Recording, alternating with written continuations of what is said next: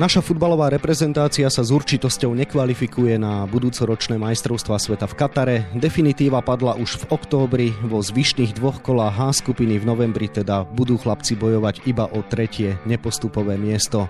Viac sa tejto téme povenujeme v dnešnom podcaste denníka Šport a športovej časti aktualít Šport.sk. Príjemné počúvanie vám želá Vladimír Pančík. V októbri podala naša reprezentácia dva veľmi dobré výkony, ktoré však stačili iba na prehru 0-1 v Rusku a remízu 2-2 v Chorvátsku. Nielen o týchto dueloch budem hovoriť s kolegom z denníka Šport Miroslavom Hašanom, ktorému želám pekný deň. Pekný deň prajem. Miro, aké pocity v tebe vyvolali tie naše dva posledné výkony v kvalifikácii? Pravdu povediac, po zápase v Rusku som bol trošku mrzutý, až taký sklamaný. Ale nie z výsledku, ten sa môže stať. My môžeme takýto zápas prehrať napriek tomu, že sme boli oveľa lepší v tomto zápase ako Rusi. Ale preto, že po 11 mesiacoch tréner prišiel na to, akým spôsobom slovenské mužstvo má hrať, akú má hráčskú typológiu, že musíme zozadu hrať kombinačne, že musíme byť aktívni, že my musíme byť na lopte silný, neodkopávať, hrať konštruktívne aj v ťažkých situáciách do poloobsadeného hráča, ktorý dokáže tú loptu z prvej narážačkou prihrať ďalej a takto sa dokážeme dostať vlastne z pressingu. Je pravda, že to ruské mužstvo nemalo úplne tú top kvalitu, ale stále sú to Rusi, ktorí hrajú ruskú lígu, ktorí fyzicky boli dobre pripravení, vzadu ich bolo veľa, dobre bránili, takže totálne sme dominovali v tom zápase po futbalovej stránke a to mi prišlo ľúto, pretože potom si človek povie, tak čo sme robili predtým tých 10 mesiacov, prečo sme takto nehrali hneď? Aj keby sme dosiahli zlé výsledky, ako z hodou okolností sme dosiahli aj v Kazani, tak každý fanúšik to ospravedlní, povie, dobre, ale hrali sme pekný futbal, hrali sme dobrý futbal, hrali sme konštruktívne, hrali sme kombinačne, boli sme lepší, nepadlo nám, nedali sme šance, môžeme sa o tom baviť, ale videli by sme svetlo na konci tunela. Ale ešte raz zopakujem, prevládala vo mne lútosť, pretože sme premrhali čas. A Chorvátsko bol trošku iný zápas a možno sa k tomu zase dostaneme bližšie ešte k Chorvátsku. Však pokojne to rozober teda ďalej, ako si videl zápas s Chorvátmi. Trošku sa schovávame za výsledok. Samozrejme, výsledok 2-2 s vicemajstrami sveta stále ešte uradujúcimi je fantastický na jeho pôde. Ale my sme boli zase efektívni v tomto zápase, pretože strelili sme prvý gól, hoci Chorváti v tom čase boli lepší. Od začiatku boli lepší, potom my sme na chvíľočku prevzali iniciatívu na 2-3 minúty, kedy opäť sme kombinovali, nebali sme sa hrať, boli sme drzí s loptou a dostali sme sa dopredu, dali sme gól zo štandardnej situácie.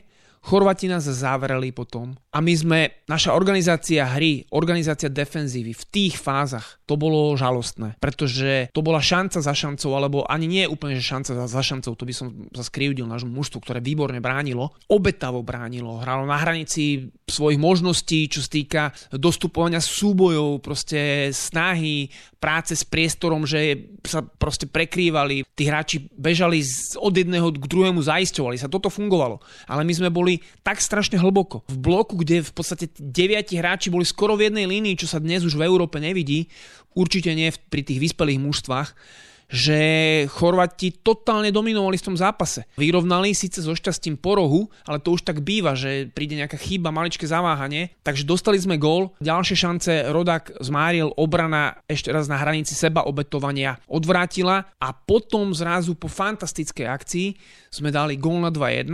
Paradoxne, zranil sa Marek Hamšík, mal natiahnutý sval, otázka znie, na čo vlastne hral, prečo sme potrebovali v zápase, v ktorom takmer nám už o nič nešlo, zničiť Mareka Hamšíka a teraz, ja neviem, na 2-3 týždne možno bude vyautovaný v klube a na ten ďalší zraz znova možno nebude k dispozícii, ale OK, na ďalšom zraze môžeme skúšať zase možno mladých hráčov.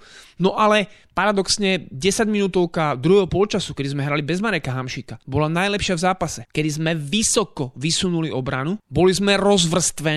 Chorváti nedokázali tú našu obranu prekonať. Naopak, my sme im brali lopty, my sme dokonca v pressingu získavali lopty, boli sme veľmi nebezpeční, oni sa nedostali do ničoho a my sme mali dve obrovské náznaky šance, neboli to úplne že šance, ale veľmi sa k nim blížili a keby sme dali gól na 3-1, vlastne ten zápas zavreme a je po nich. A hrali sme aktívne. Ale predtým stále ľudia, ktorí boli pri reprezentácii, realizačný tím na čele s trénerom Štefanom Tarkovičom, hlavne na Evre, nás presvedčali, že my nemôžeme hrať aktívne, že my musíme hrať zozadu, brániť, v podstate odkopávať lopty a to je jediné, na čo máme. Ale s tými istými hráčmi sme proti Chorvatom doma, v Chorvátsku, v Slovensku relatívne, v Rusku absolútne, sme boli dominantní, dokázali sme hrať krásny futbal, žiaľ, neprišli výsledky, ale tie výsledky sú výsledkom zlých rozhodnutí predošlých, ktoré sme robili predtým. Ty si vyzval hneď po prehre s Rusmi ku koncu trénera Štefana Tarkoviča.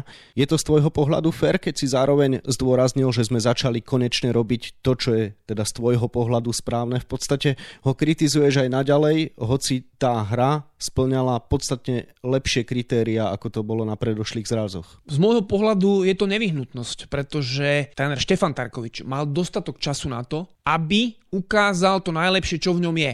Ale trvalo to príliš dlho, kým bol dotlačený verejnou mienkou, to znamená médiami, ale aj fanúšikmi. Pretože hlavne to bol hlas ľudu, ktorý hovoril o tom, že sme hrali nepozerateľný futbal na Eure, že to bolo niečo strašné, že to nemalo hlavu ani petu. To hovorili fanúšikovia, nie médiá. Pretože odborníci na Slovensku paradoxne sa Štefana Tarkoviča viac zastávajú, ako sú proti nemu. Bez argumentov síce, nejako pocitovo, asi tým, že kto by bol iný lepší Slovák a na zahraničného trénera nemáme peniaze, to nikde nie je napísané, že na ňo nemáme peniaze, ale vrátim sa späť k meritu veci, to znamená, že mal dosť času na to a navyše aj v tých zápasoch, v ktorých sme hrali dobre. On a jeho trénerské vstupy tomu mužstvu nepomohli. Ja nehovorím, že boli katastrofálne, to nie.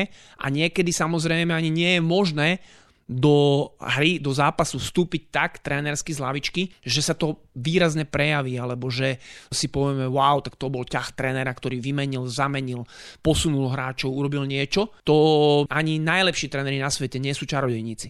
Ale naše striedania celkovo počas celej tejto éry, to bolo zlé. Často na začiatku netriafal vôbec základnú zostavu, ale hlavne štýl hry. A potom si hovorím, na čo takýto tréner tam má zostať, keď nedokáže tomu mužstvu pomôcť, keď to mužstvo hrá dobre. Proti Chorvátom sme potrebovali trénerský vstup. Neprišiel, prehrali sme. Prehrali sme znova preto, že naša organizácia defenzívy, v defenzíve, v hlbokom bloku, keď sa dostaneme pred vlastnú 16-ku, nie je dobrá. A to je tá najjednoduchšia vec vo futbale, ktorú tréner dokáže mužstvo naučiť.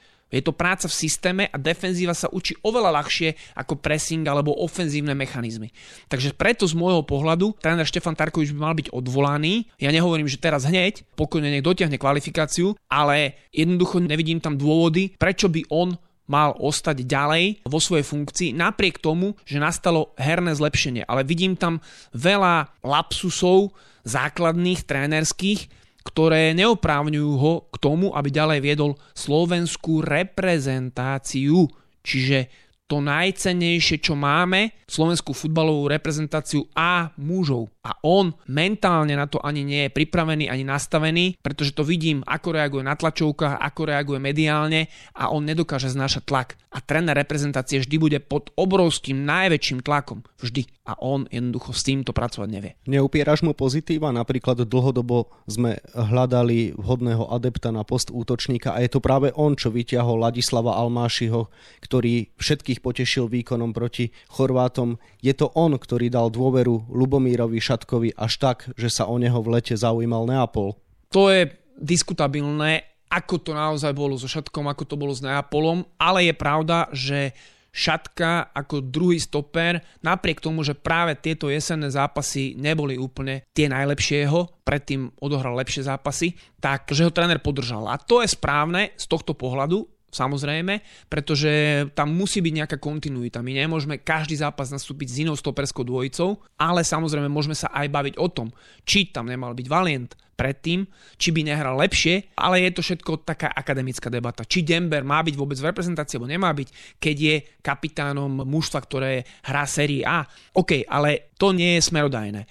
No a Almáši, to je taká zásluha, že naši útočníci žiadni predtým nehrali dobre, na Euro sme hrali v podstate bez útočníka, na akože falošnú devinu, ale to nemalo s falošnou devinou nič spoločné, pretože mužstva najlepšie svetové, dajme tomu Liverpool, Firmino, to je falošná devina a úplne klasický prípad je Manchester City, ktorý stále hrá na falošnú devinu, či tam je De Bruyne, alebo tam je hoci kto iný, alebo často hrá, tak to sú falošné deviny. Treba sa pozrieť, ako tie mužstva hrajú u nich falošné deviny, ako hral u nás Duda, ale späť k tomu útočníkovi, čiže u nás nebol nikto iný. Tak sme vyskúšali Almášiho akoby pokusom a omylom a teraz sa môžeme rozprávať o tom, že či to je definitívne riešenie. Pretože to, že zahral jeden zápas, je super, dáva nám to nádej. Ale tiež sú ešte veci, ktoré Almáši sa musí doučiť v úvodzovkách. Je to mladý hráč, ale Almáši už dávno predtým mal byť v reprezentácii, v nomináciách, pretože AD1 je mladý, je to 99 ročník, AD2 je to typologický útočník, ktorého nemáme, čiže len už keď do záverov zápasov, keď budeme nakopávať lopty, jeho výška a fyzické parametre nám dávajú iné možnosti, čiže mal tam byť už predtým. A teraz zase neoslavujme, lebo už raz sme oslavovali, že sme našli Hromadu, ktorý bude spasiteľ slovenského futbalu, lebo sme vyhrali nad Ruskom doma 2-1 a dnes Hromada není v nominácii, lebo jednoducho není zdravotne úplne fit, v Slávii nemá takú pozíciu, akú mal a Almáši dal 4 góly v Ostrave, hrá dobre, ukázal obrovský potenciál, navyše potenciál zlepšovať sa a teraz nemyslíme si, že Almáši nás vytrhne a v každom reprezentačnom zápase on bude mať gól alebo asistenciu a postavíme to celé na ňom a on bude ten, ktorý proti Nemcom, Francúzom, Španielom alebo ja neviem koho nám môžu vyžrebovať do ďalších skupín postupových, že on bude absolútny ťahuň a on bude proste top kanonier Európy teraz. Čakajú nás ešte teda 2 novembrové zápasy, hráme doma so Slovinskom a hráme v Malte. Ako by si teda ty využil teraz tento priestor? To sú veci presne, že už predtým my sme mali vyťahovať hráčov z 21, pretože sú tam typologicky takí hráči, ktorí sa hodia do moderného futbalu. A už len keby boli na lavičke, ale nie len na lavičku ich dať, ale kľudne ich nasadiť aj v ťažkých fázach zápasu nášho kvalifikačného, teraz myslím Ačka, pretože iné mužstva to robia. Španieli vyťahnú Gaviho a dajú ho na semifinále a finále Ligy národov, ktorý je 2004 ročník. U nás sa razí taká teória od trénera Kozáka, že hráč si musí zaslúžiť byť v reprezentácii. Ale Kapralík už dávno v reprezentácii byť mal, pretože je to jeden rýchly, bleskurýchly hráč, ktorý dokáže hrať 1 na 1. Áno, takisto sú veci, ktoré ešte nevie, v ktorých sa musí zlepšiť, musí byť odolnejší, musí byť mentálne lepšie pripravený, keď sa mu nedarí,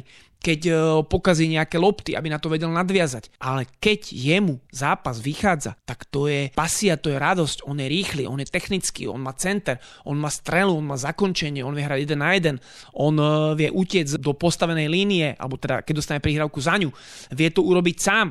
To znamená, takýto hráč musí byť v reprezentácii. A takýchto hráčov je tam viac. Pokorný, ktorý prestúpil do San Sebastiánu, síce hráva za Bčko, ale hrá 2. ligu. Tak musí byť u nás minimálne v tom 26 členom kádri, keď teda robíme také široké nominácie, lebo je to naša budúcnosť. A my v strede pola máme výborných hráčov stále, ktorí majú čo dať reprezentácii, ale nebudú hrať väčšine. Takže kontinuálne týchto hráčov a aj iných sme mali zaradzovať do Ačka a dnes by to bolo jednoduché, tých hráčov by sme iba vyťahli. Typologicky sa musíme ďalej pozerať, úplne sme odstavili Beneša, ja viem, že hráva málo, ale on typologicky sa hodí do našej reprezentácie, pretože je silný na lopte, má výbornú prihrávku, je konštruktívny hráč, je ochotný veľa behať, má vynikajúcu lavačku, či na štandardné situácie, alebo aj v hre.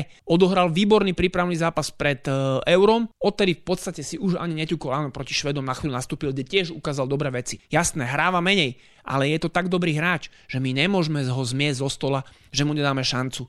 A sú tam ďalší v 21, ktorí hrajú dobre a ktorých postupne treba začať vyťahovať. A teraz máme 2 zápasy, kde môžu dostať šancu. Možno je tam Suslov, takisto 2002, mladý hráč, ktorý hrá v Chronichene na pozícii 10 pod hrotom a u nás v reprezentácii hrá z krídel. Je to šikovný hráč, tak nech dostane väčší priestor. Čiže ja nehovorím, samozrejme nemôžeme to spraviť tak, že dáme 11 nových hráčov úplne, ktorí ešte majú minimálne skúsenosti, ale jednoducho musíme vytvoriť priestor, keďže neexistujú v dnešnom futbale prípravné zápasy, musíme vytvoriť priestor teraz pre týchto hráčov, aby začali naskakovať v Ačku. Kvalifikácia majstrovstiev Európy 2024 štartuje v marci 2023, budúci rok hráme iba Ligu národov a jasné, že šampionát najbližší veľký potenciálny pre nás sa teda uskutoční až o 3 roky.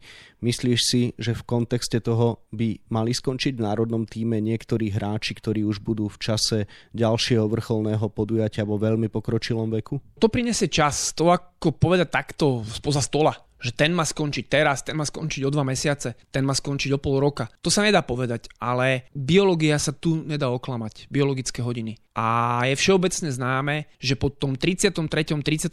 roku už ťažko hráči si udržiavajú top špičkovú výkonnosť z pohľadu fyzického fondu. Svoje povedia potom aj zranenia, pretože dlhšie trvá, kým ten hráč sa vystrábi z toho zranenia. On sám mal menšiu vnútornú motiváciu bojovať znova, ísť, zaťať zuby a tvrdo, ťažko trénovať. Niekedy 2-3 fázovo denne, proste nerobiť nič iné, podriadiť tomu stravu celý život, spánok, musí tomu prispôsobiť extrémne veľa vecí a títo hráči, ktorí majú 34, 5, 6 rokov, 7 a už toho aj dosiahli vo svojej kariére veľa, niekedy aj mentálne si povedia, že už im to za to nestojí, čiže oni prirodzeným spôsobom, tí hráči budú vlastne akoby odchádzať do dôchodku, v úvodzovkách povedané, ale nemôžeme nikomu to nakázať a v reprezentácii majú byť najlepší hráči. Je jedno, či ten hráč má 16 rokov, alebo má 36-7 rokov. Pokojne môžu hrať v reprezentácii aj 37-roční hráči napríklad,